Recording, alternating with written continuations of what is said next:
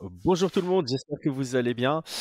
Cédric Doumbé contre Baysango Shamsudinov, qu'on connaît sous le surnom de Baki, ce serait notre combat principal au prochain PFL Paris le 7 mars. Ça a été confirmé comme étant officiel par la sueur. Par contre, c'est pas un tacle du tout, mais ça n'a été confirmé nulle part ailleurs. Je suis allé regarder. PFL n'a encore rien dit. Le clan Doumbé n'a encore rien dit. Euh, toute la journée, on a eu un peu des voilà, des éléments qui nous font penser que ça a déjà été signé du côté de Baki, mais il semblerait que euh, il n'y a pas encore d'officialisation du côté ni de Cédric Doumbé, ni du PFL Paris. Donc je ne sais pas trop par où commencer, je vais peut-être faire très très simple. Aldric, comment vas-tu? Salut mon Chris, bonsoir à tous. Écoute, euh, bah, moi j'avoue que je suis partisan de, de, voir ce combat et le fan de MMA que je suis est très hypé.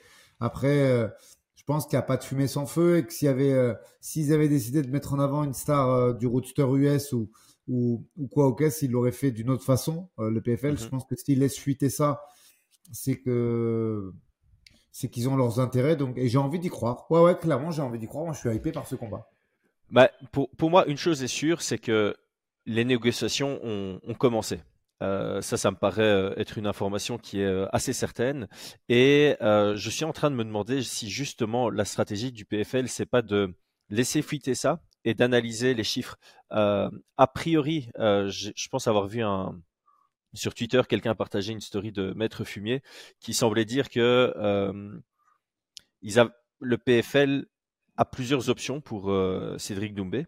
Il y a Alex Lohoré, il y a Baki et il y a des anciens de l'UFC, on pense notamment à Anthony Pettis. Et je suis en train de me demander si euh, le PFL n'est pas en train de, faire en sorte que certains médias lancent des idées pour analyser les chiffres et pour voir si l'investissement qu'ils vont mettre dans certains combats euh, en vaut la, chandelle. Selon moi, le combat le plus cher, ce serait Cédric Doumbé contre Anthony Pettis, ce qui me semble du coup improbable à Paris. Je pense que c'est le genre de combat où c'est plus opportun pour euh, le PFL de le faire aux États-Unis pour faire découvrir Cédric Doumbé à l'international. Et du coup, comme c'est pour PFL Paris, plutôt se concentrer sur un Loheré ou un Baki. Et je crois que Loheré accepterait le combat moins cher. Et donc peut-être que le PFL est en train de jauger ça en se disant, on a les deux options, on va voir laquelle est la meilleure pour nous en tant que promoteur. Je ne sais pas si si ça semble cohérent. Ça, a du sens. Ça, a beaucoup de sens ce que tu dis. Et, et, et, juxtaposé à ça, on voit aussi que la communication 2024 euh, d'Ares a commencé depuis une dizaine de jours. Ils commencent à teaser sur le prochain adversaire de Virgil Haugen. Ils ont commencé à parler euh, du combat de réunification des ceintures de Damarte Peña euh, également. Et je ne sais pas si tu as remarqué, mais il n'y a pas de Baïsangour Shamsudinov dans les, les, spéculations, que ce soit euh, en mode on lui cherche un adversaire contre qui vous voulez le voir ou en mode on fait la revanche avec Felix Klinkhammer. Donc, euh, ouais, clairement, je pense que on sait également que le management factory a des rapports privilégiés maintenant avec le PFL. Donc, mm. euh, je pense que tout ça mis bout à bout fait que il y a en tout cas une réflexion très engagée sur ce combat et qu'on est très proche d'une officialisation. Ouais, et ce qui, ce y a de clair, c'est que si le combat est officialisé entre Baki et Doumbé, c'est clairement le choc franco-français le plus énorme qu'on puisse organiser cette année sur le territoire français. Ça, je pense que c'est impossible de débattre et de me trouver un argument qui me donne un, autre combat plus intéressant en termes de hype, en tout cas en termes de hype, pas spécialement sur l'intérêt sportif, mais sur euh, les chiffres que ça va générer, c'est le meilleur choix. Ça, c'est clair et net. Je pense que c'est le. J'ose même pas. Enfin, je, réfléchis à d'autres combats qui auraient pu se faire comme ça, mais non, non, c'est le plus gros combat franco-français euh, qui a jamais été fait et qui et il sera dur à battre. Hein. Crois-moi, ce sera, ce sera en termes de hype sur euh, sur euh, sur deux euh, deux grosses grosses individualités comme ça avec une grosse communauté qui les suit. Je pense que ce serait difficile de faire mieux aujourd'hui puisque on sait que la plupart des fighters qui ont de la hype ou de la communauté ou des grosses communautés, ils sont à l'UFC. On le sait aujourd'hui très clairement. Donc je, je pense que ça peut être un combat qui remplisse une salle à lui tout seul. À lui tout seul. En, fait, je pense que par défaut, Cédric Doumbé va te remplir une salle. Peu importe contre qui tu le mets. Euh, je crois qu'on en avait, on en avait déjà rigolé dans un podcast. On pourrait le mettre contre moi et ça remplit une salle. Et c'est pas moi la personne importante là-dedans. Moi, je vais vendre 50 places. Lui, il va vendre le reste. Donc, euh, je, pense que le PFL là-dessus, ils peuvent, ils ont l'embarras du choix. Ils disent, on met Doumbé contre n'importe qui, on remplit une salle. Maintenant, la question c'est, où est-ce qu'on veut aller tirer plus? Euh, Est-ce qu'on veut plus d'engouement au niveau français Et dans ce cas-là, c'est Baki qui fera le plus parce que je pense que tu, fais un combat euh, contre Doumbé, ça va créer un engouement, mais c'est incomparable à celui que tu auras contre Baki. Donc je pense qu'on est sur deux éléments différents. Donc si le PFL, leur seul objectif c'est rapporter de l'argent sur place par un sold out et faire des économies sur les primes de combattants, Alex Loré est la meilleure option. Si leur objectif c'est quand même de, de, créer de l'engagement au niveau français, Baki est la meilleure option. Si ils veulent continuer à faire leur travail à l'international, Pétis est la meilleure option.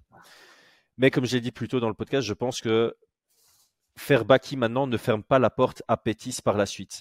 L'inverse n'est pas spécialement vrai. Après, euh, alors, euh, on, parle de ça depuis, un, toi et moi en off, depuis une trentaine de minutes, le temps que je, je me rende disponible pour faire le podcast. On va, on va tout dire euh, aux gens qui nous écoutent. Alors, point positif, moi j'ai été méga méga hypé de la nouvelle, mais je t'avoue quand même que ça, ça veut quand même dire que Cédric Doumbé ne ferait pas le tournoi. Parce que c'est beaucoup de risques quand même, surtout que les, on sait que les, le, tournoi ce sera en avril, première, deuxième ou troisième semaine, quoi qu'il arrive, mais tout le monde va combattre en avril. Donc, euh, qu'est-ce que tu en penses? Ça laisse à penser que ce serait une année uniquement super fight.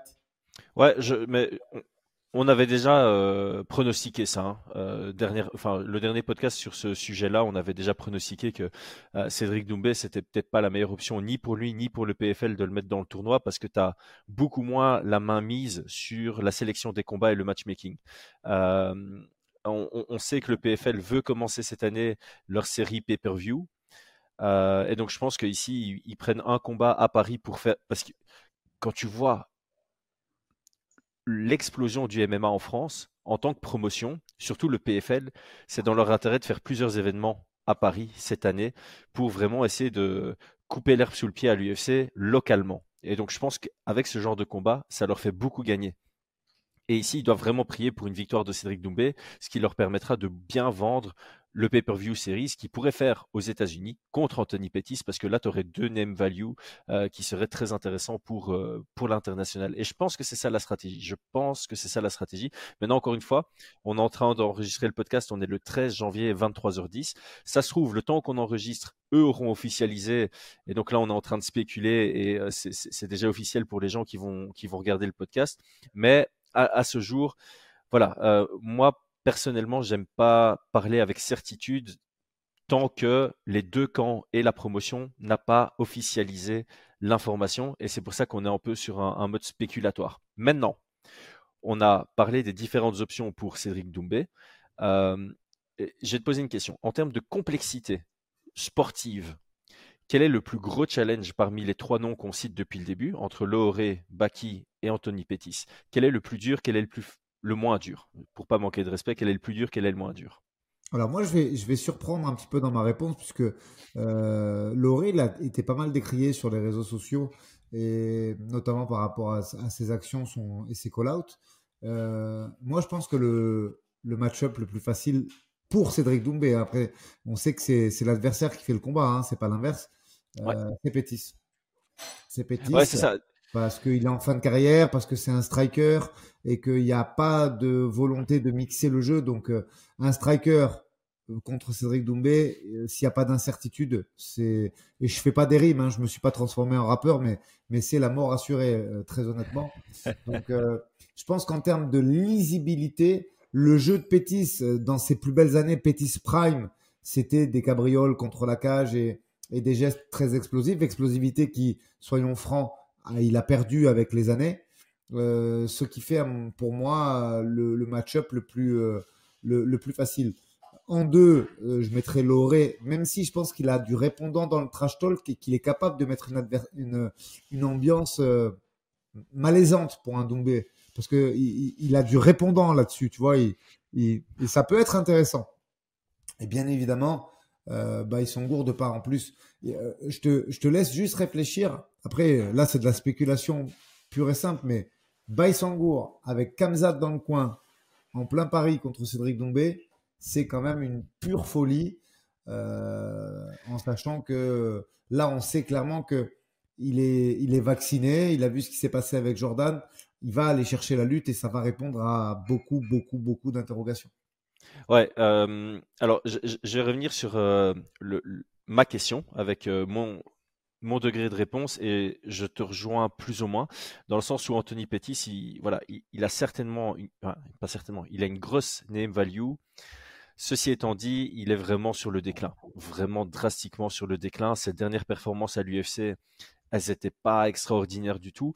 Et c'est une question de style. Comme tu l'as dit, Anthony Pettis, c'est un striker en MMA.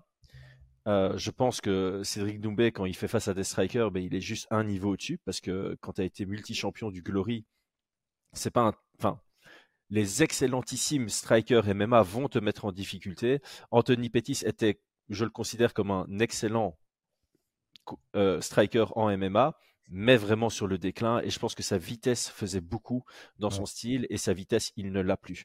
Euh, en plus de ça, ce serait pas dans sa catégorie de prédilection, donc on, ne serait pas du tout sur le, prime Anthony Pettis, euh, ni même sur une très belle version de Anthony Pettis.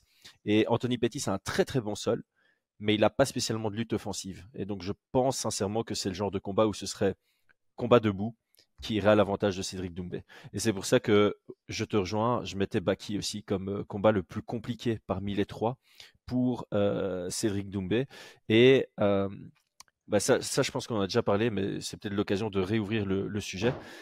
Voilà, c'est une opposition de style. Donc c'est clairement le genre de combat où celui qui va gagner va gagner haut la main. Donc ce que je veux dire par là, c'est que pour moi, c'est pas un 80-20, ni pour l'un ni pour l'autre. On part sur je pense que les pronostats qu'on peut donner, c'est 60-40, 40-60 ou 50-50. Il n'y a que ça qui est réaliste, selon moi, avant que le combat n'ait lieu. Par contre, quand le combat commence, ça risque de très vite se transformer en 80-20, parce que si Baki arrive à amener ça au sol très rapidement, je pense qu'il aura un large avantage au-dessus. Et si Cédric Doubé arrive à facilement défendre les amener au sol, bah, debout, il a un très large avantage. Donc, il y a un peu cette complexité de pronostiquer le combat. C'est vraiment qui impose son jeu de prédilection à l'autre, et celui qui arrivera sera dans un fauteuil euh, confortable, on va dire. Ouais, ça c'est le. Tu sais que je vais encore me faire allumer hein, par la communauté de Doumbé, mais, mais, mais, mais, bon, les gars, vous pouvez m'allumer sur, euh, sur les commentaires. Je ne changerai pas ma façon de penser, mais là-dessus, je te rejoins. Je vais, en, fait, fait, du coup, là, je vais te mettre euh, dans la panade, mon Chris, parce que si je dis que je suis d'accord avec toi, ça va être biaisé et, les gens vont dire Ah bah ouais, ben, Chris non plus, il aime pas Cédric Doumbé. Donc, je vais en profiter pour répondre aux commentaires en même temps. Mon avis et mon euh, amitié ou inimitié avec les combattants n'a rien à voir. On est objectif dans le podcast et on a toujours voulu donner un avis euh, réfléchi avec euh, des, faits et de l'argumentaire. Et tu as raison. C'est vraiment le, genre de match-up qui sont très serrés jusqu'au début du combat et après on se rend compte en fonction de la direction et des faits des momentum du combat que une glissade, un, un, coup qui a touché euh, de façon prématurée. Et ça peut basculer tout de suite et basculer vers un combat complètement à sens unique, euh, tel que ça avait été le cas avec, euh, avec Jordan Zero, parce que je le maintiens. Et c'est pas du tout un manque de respect envers Cédric Doumbé qui nous a montré qu'il avait une force mentale et, un striking, mais ça on le savait déjà exceptionnel. Mais la différence, il est beaucoup plus fort que Jordan, ça c'est indéniable. Mais je pense qu'il y avait plus match que ça en termes de niveau intrinsèque avant, que le combat commence, euh, euh, clairement, tu pouvais pas te. Personne n'avait pronostiqué que ça allait durer moins de 10 secondes, c'est aussi simple que ça. Et, euh, et ici, comme tu l'as très bien souligné, maintenant Baki, il a cette information-là aussi. Il a cette information de, ok, parce que je pense que c'est ce qui s'est passé avec Zebo. Zebo est rentré dans la cage en se disant, Cédric s'attend à ce que je l'amène au sol, donc je vais le surprendre avec un high kick. Une demi-erreur et c'est fini. Et ça, tout le crédit revient à Cédric. C'est c'est pas genre Zebo a déconné. Non, l'idée de Zebo en soi, elle est pas si mauvaise que ça. C'est, je fais face à quelqu'un qui s'attend à ce que je l'amène au sol. J'ai envoyé un high kick, comme ça il, monte sa garde, euh, il est surpris. Peut-être que ça peut le toucher, ça peut changer, euh, enfin ça, peut marquer l'histoire pour moi. Et puis si ça passe pas, je shoot dans les jambes après. Bon, forcément, euh, il n'a pas eu l'occasion parce qu'il s'est fait éteindre juste avant. Là, Baki va rentrer dans la cage en se disant, ben, je peux pas jouer cette carte. Je dois lui rentrer je dois casser la distance immédiatement. C'est vraiment ça. Et donc là, je pense, comme tu l'as dit, que la lutte de Cédric Doumbé sera testée, à moins d'un nouveau coup de génie. On va vraiment pas dire que ce scénario est impossible. Il est totalement possible. Il y a un pourcentage de chance où, dès la première fois où Baki cherche à casser la distance, il se fait connecter et c'est fini. Merci, bonsoir, bonne nuit. Ceci étant dit, je pense que ben, on aura plutôt un cas où la lutte défensive de Cédric Doumbé sera euh, testée et là, c'est trop tôt. On a besoin d'analyser pour voir comment euh, Baki casse la distance, comment il gère ça, euh, sa, lutte en chaîne, sa lutte à la cage, pour pouvoir émettre des éléments de réponse. Mais on aura toujours ce gros point d'interrogation du côté de Cyril Doumbé parce qu'on ne l'a pas vu encore dans cette dynamique. Comme je l'avais dit avec Brian, je pense, dans un podcast, euh, pas de réponse, c'est une réponse. Le fait qu'on n'ait jamais vu Cédric Doumbé dans ce, scénario, c'est parce que personne n'a été capable de l'amener. Et donc jusqu'à présent, la réalité, c'est que c'est difficile de casser la distance sans se faire éteindre contre Cédric Doumbé. Mais si Baki est le premier à y parvenir, à quoi ça ressemble? On ne peut pas répondre, sauf ceux qui sont à l'entraînement avec Cédric Doumbé, je pense. Et en fait, Saladin Parnasse, qui est le seul, je pense, à avoir tourné avec les deux. C'est le seul qui a peut-être la réponse. mais, mais, mais, comme tu dis, un, striker de très haut niveau, il, il, doit avoir plusieurs armes. Et pour l'instant, on a vu le punch et quand même le. le c'est vrai qu'il faut être honnête, il faut rendre à César ce qui appartient à César, même si là c'est à Cédric qu'on rend. Il n'y a pas que du punch. Il y a un choix de, de frappe qui est très opportun il y a des systèmes de, de, de, de, il bloque les coups, il remise. Non, non, il y a beaucoup de, fight IQ. Euh, il n'y a pas qu'une puissance de, frappe, il faut être très honnête et, et, du reconnaître ça. Après, la suite dans le schéma pyramidal entre guillemets de d'un striker, c'est la capacité de défense proactive, le scramble et, tout ça. Et, et aujourd'hui, on ne sait pas. Là-dessus, on ne sait pas. Et comme tu dis, le seul, ceux qui savent, c'est le head coach et les sparring euh, qu'ils font avec lui qui eux ont euh, une idée déjà très importante et qui sont capables de d'émettre un jugement très précis là-dessus. Mais ça, c'est des choses que nous, euh, de l'extérieur, on, ne peut que spéculer, effectivement. Ah bah, je pense qu'on a fait un bon tour pour euh, quelque chose de spéculatif jusqu'à présent, donc je propose qu'on clôture ici. En tout cas, tu l'as dit, je l'avais pas encore dit, mais moi, si le combat a lieu, je suis archi, archi hype, donc ça me motiverait de dingue. Euh, s'il est validé, je pense qu'on fera même une deuxième vidéo dessus en allant peut-être un tout petit peu plus loin dans notre ressenti. Et forcément, la semaine du combat, on aura une analyse complète dessus si celui-ci a lieu. Mais je pense que maintenant, je crois que le PFL Paris est validé pour le 7 mars, ce qui signifie qu'on aura Cédric Noubet en en, en combat principal, à voir contre qui ce sera. Mais croisons les doigts, qui ce serait la meilleure option, en tout cas pour les fans, ça c'est sûr et certain. Aldric, merci beaucoup et à tout à l'heure pour euh, le récap de Taylor. Merci à vous.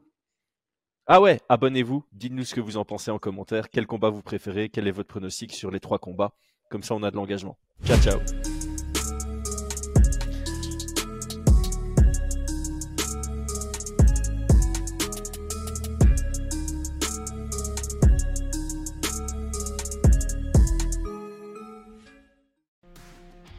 Et c'est tout pour aujourd'hui. L'équipe Fight Minds te remercie d'avoir investi de ton temps pour écouter le fruit de notre travail et de notre passion commune pour le MMA. Nous t'invitons à t'abonner à notre podcast et à nous mettre un petit 5 étoiles si notre travail te plaît, ça nous donnera toujours de la force. Et si tu veux donner un petit coup de pouce à notre projet, parle de nous autour de toi, ça contribuera à notre développement. Nous sommes également sur Twitter et YouTube, viens nous y retrouver pour échanger. A très vite pour plus de contenu sur l'art de la bagarre.